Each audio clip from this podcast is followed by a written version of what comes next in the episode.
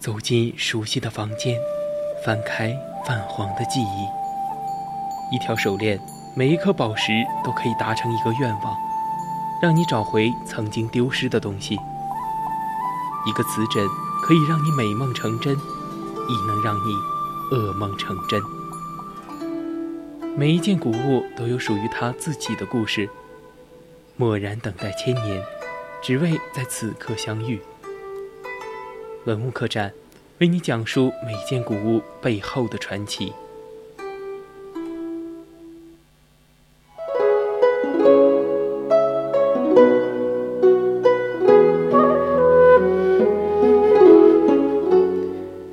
青春调频与您共享，亲爱的听众朋友们，晚上好！您现在收听到的是 FM 一零零四川宜宾学院校园之声 VOC 广播电台，我是主播王帅。欢迎大家参与到我们的互动平台，你可以拨打我们的热线电话零八三幺三五三零九六幺，零八三幺三五三幺幺幺四，或者说加入我们的 QQ 听友四群二七五幺三幺二九八。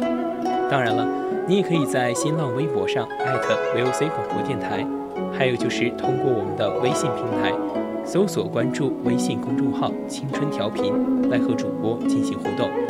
好了。跟大家说了这么多，现在开始进入我们今天的主题。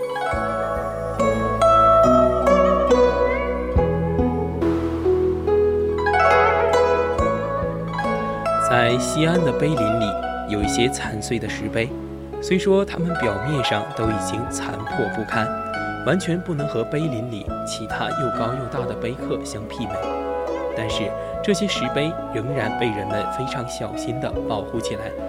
这是为什么呢？原来，这些表面上看上去残破不堪的石碑，是中国历史上一部官定的石刻经书《西平石经》的残片。中国的学术和书法以及篆刻水平的第一次完美结合，就是《西平石经》。上面曾密密麻麻地刻满了经书。可能有人要问了，为什么要把经文刻在石碑上呢？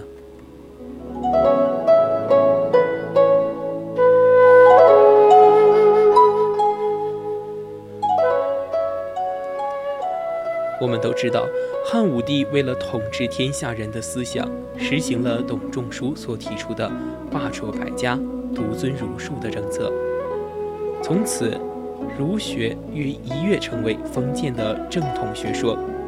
西汉中后期，儒学大师们针对当时社会各项制度的不完备的现实，用儒家经典阐述微言大义。有的人还直接参与到国家政治治理中。东汉建立后，儒学研究日益细致化、学术化，研究古文经学蔚然成风。古文经学家注定文字的训诂与考证，随着他们对文字的研究和深入，迫切感到需要尽快规范经文的书写，来规范整个学术的风气。而今经文学家讲究义理之学和经世致用，用所谓的微言大义的方法，不顾文献本身的意义而牵强的附会，望文生义，儒家经典的筋骨之争愈演愈烈。东汉朝廷为了平息许多不必要的争论，又因为许多争论是因文本或文字的句子出现的差别而起，于是，在汉灵帝熙平四年。议郎蔡邕、张逊等上书，要求修正六经文字。灵帝批准后，蔡邕、张逊等将《周易》《尚书》《诗经》《礼记》《春秋》《公羊传》以及《论语》七种经典选定正本，订正文字。由于当时正值碑刻盛行之时，七种典籍便用隶书刻于石板之上，作为经书的标准版本。成为我国第一部官定石刻经本，利用经刻形式来统一古文之争，也反映出这些学者们希望自己所做出的书写规范能够和石碑一起流传千古的内在心理。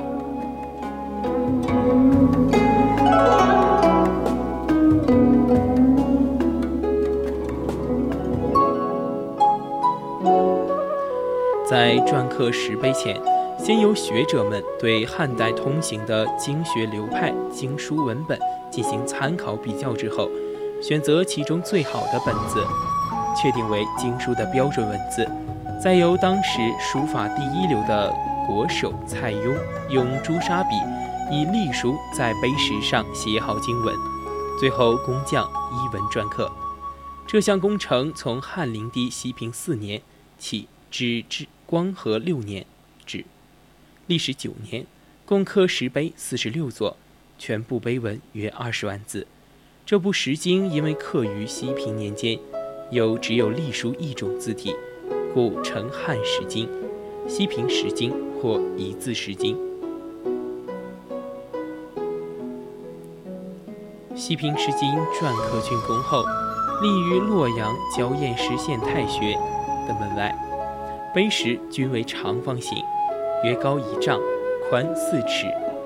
碑顶以瓦屋覆盖，碑下有座，每座碑文双刻文，经文自右向左直行书刻。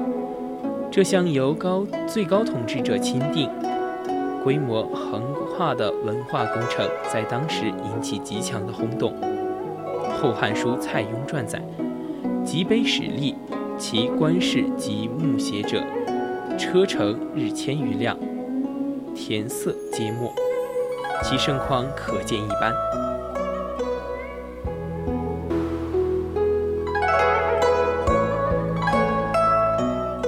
可是，如此气势宏伟的石碑，仅仅辉煌了七年，便开始了它转变的命运。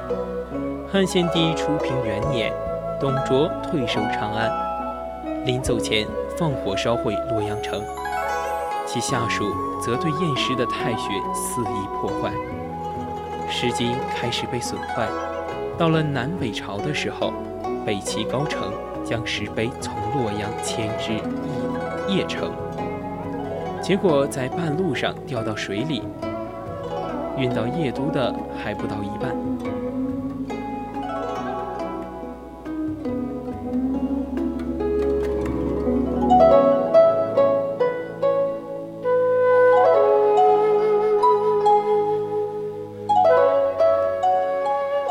朝开皇年间，又从邺运往长安，但由于隋官府不重视，竟用石碑做柱子的基石。到唐贞观年间，魏征去拯救这些文化瑰宝时，已是石不存一，以后就仅剩些拓片和零星出土的碎石残片。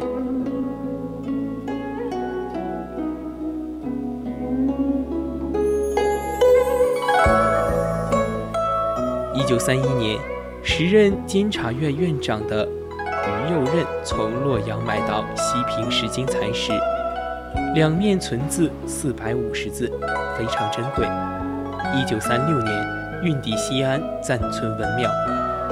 当时日寇已逼近潼关，并开始对西安空袭。受命保存西平石经的省考古委员会张鹏一先生。先是将其埋藏于碑林东院。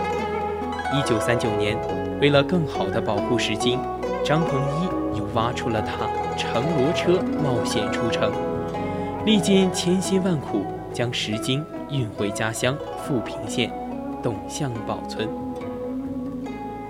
吊挂在家中一口枯井内，并要求家人不准随便开启井盖，不准走漏消息。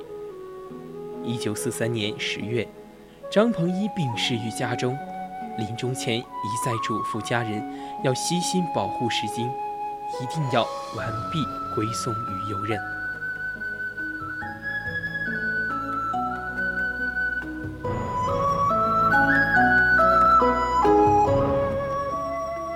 抗战胜利后，张鹏一之子张武忠唯恐石经发生不测。写信给于右任的好友张文生，希望其将残石尽快设法运走。后来，张文生将西平石经残石运至三元明治学校，不久又转运到于右任之侄于妻家中。一九五二年，陕西文管会派人从三原运回残石，重新安置于碑林，结束了其十三年的漂泊生涯。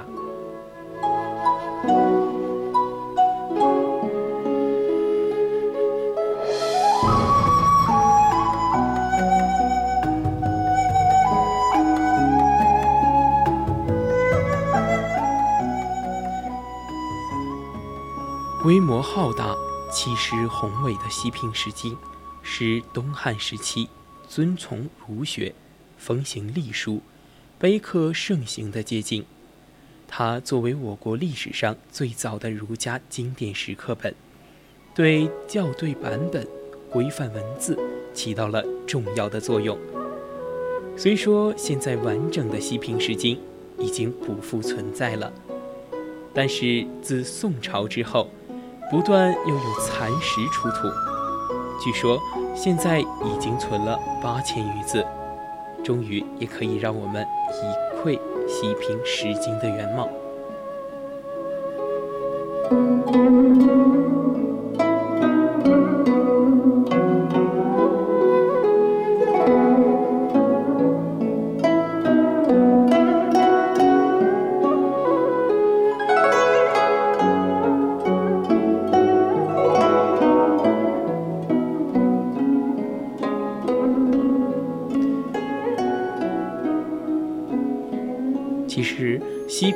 经的风雨颠沛之路，也让我们知道了以前我们文化瑰宝得以流传下来之不易，所以生在现在的我们更应去珍惜。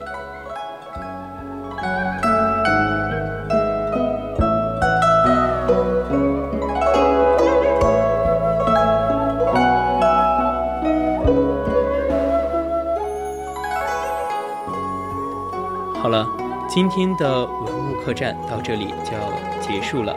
接下来是我们百科探秘的探索之旅，我们下期再见。